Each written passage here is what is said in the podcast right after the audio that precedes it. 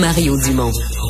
Rationnel et cartésien, il peut résoudre n'importe quelle énigme les yeux fermés. Questionnement qui est lancé euh, par un spectacle qui a lieu ce soir.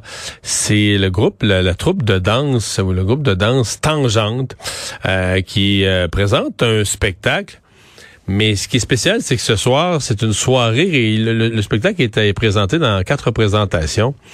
Euh, mais ce soir, c'est réservé pour les PANDC.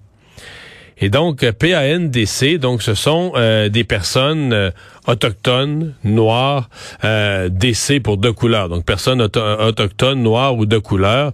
Donc, comprenons que les personnes qui appartiennent pas à un de ces groupes-là, puis, puis, je suis pas toujours sûr ces groupes-là. Les autochtones, oui, il y en a qui ont des caractéristiques physiques plus visibles. Dans d'autres cas, c'est plus discret. Mais enfin, euh, si vous n'êtes pas identifié à un de ces groupes-là, euh, donc l'ensemble de la population euh, blanche entre autres, eh bien, vous êtes carrément pas admis. on dit que c'est une cette soirée-là. Je vais vous lire le texte là.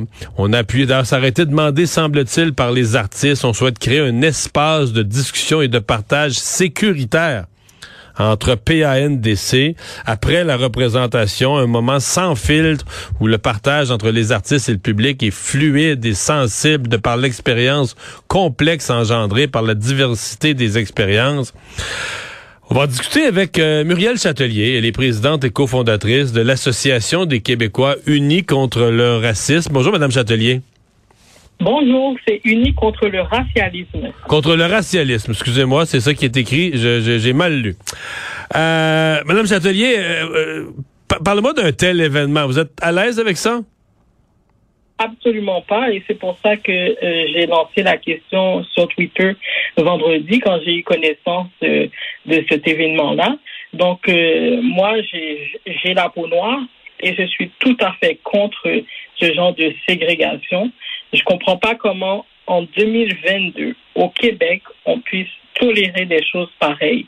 Parce qu'au final, euh, tout le monde est perdant euh, face à des initiatives pareilles. Ça crée des tensions sociales. De dire à quelqu'un, parce que tu es blanc, euh, tu peux pas te présenter à cet événement, pour moi, c'est absolument inacceptable. On verrait jamais le contraire. On, on verrait jamais que des groupes, que des Noirs ou des Autochtones soient interdit. Ben, euh, on, a, déjà vu ça aux États-Unis avant Martin Luther King, là, euh, des écoles, des clubs de golf, des restaurants, je pourrais nommer un paquet d'établissements, puis c'était écrit à la porte interdit aux Noirs, puis on a dit c'est ce qu'on ne veut plus jamais voir. Exact. Exactement, c'est ça, ça a déjà existé. Mais ici, euh, aujourd'hui, est-ce que quelque chose comme ça serait possible, c'est envisageable au Québec? Moi, je ne pense pas. Euh, toute cette notion de, safe space, d'espace sécuritaire, euh, d'espace de discussion et de partage sécuritaire, vous, croyez à ça, que si, par exemple, euh, il y a dans la salle, il y a une diversité, mais qu'il y a des personnes blanches, le lieu ne, permet plus la discussion, ne permet plus l'échange, l'expression libre? Ben non, j'y crois pas. Je veux dire, je vis au Québec, je suis entouré de personnes blanches, et pour moi, c'est ça n'a aucun sens parce qu'on est supposé pouvoir dialoguer tous ensemble. Et puis, euh, je vois pas comment est-ce que c'est possible de laisser space.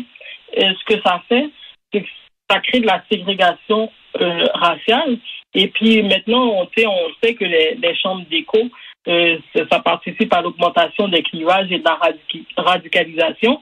Donc, je vois pas comment est-ce que ça peut être euh, positif pour qui que ce soit, que ce soit même pour les Noirs, que ce soit pour les Blancs. Je vois pas pour qui c'est positif.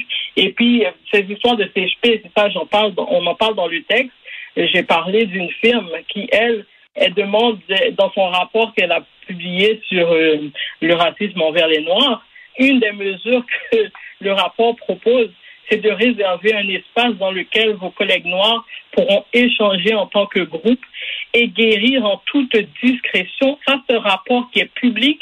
Comment guérir en toute discrétion De quoi est-ce qu'on souffre exactement?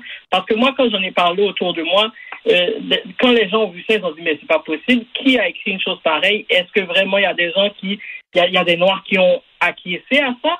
Je veux dire, euh, ça stigmatise les gens et vraiment, je trouve ça inacceptable en 2022 d'avoir euh, des initiatives pareilles au Québec.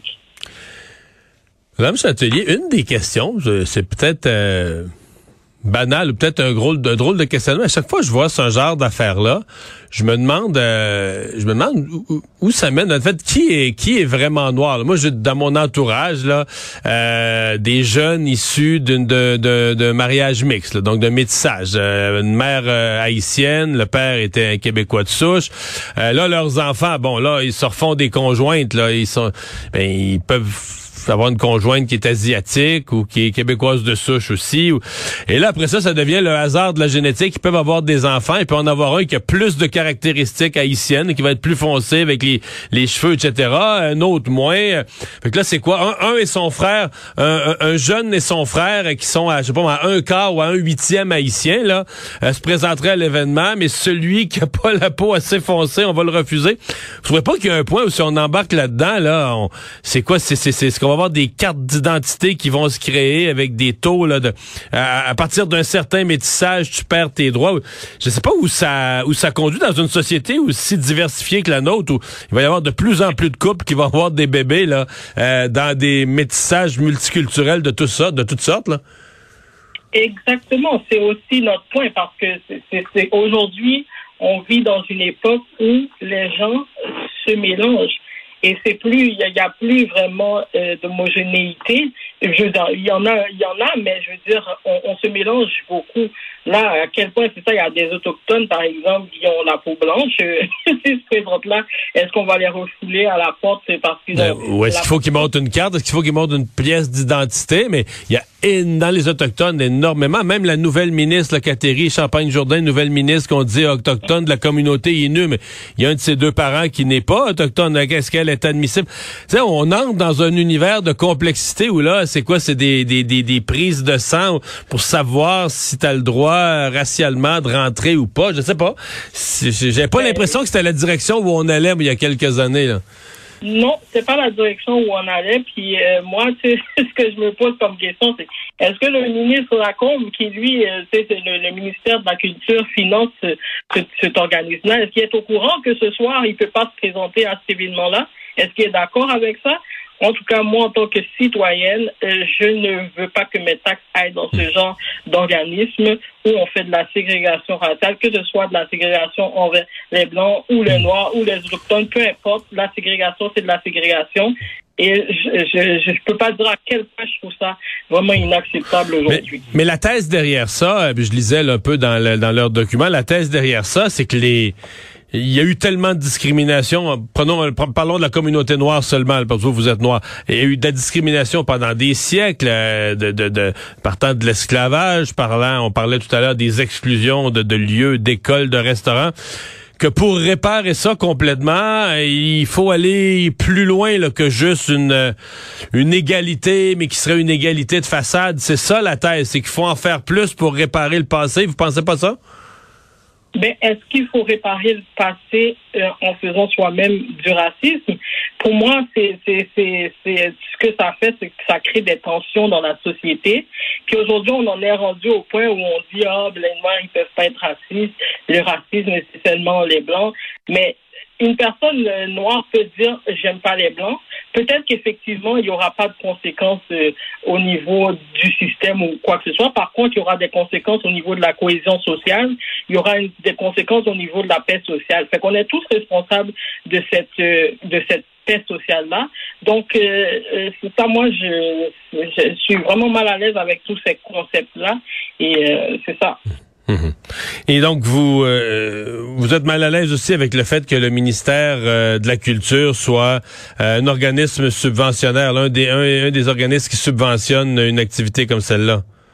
Ben absolument, parce que c'est quand même nos, des, fonds publics. Donc, est-ce que les citoyens, ils veulent payer pour des organismes, ils veulent subventionner des organismes comme ça qui bafouent leurs droits?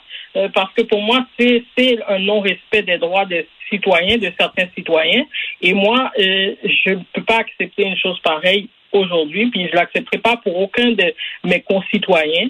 On est tous des Québécois ici, hein.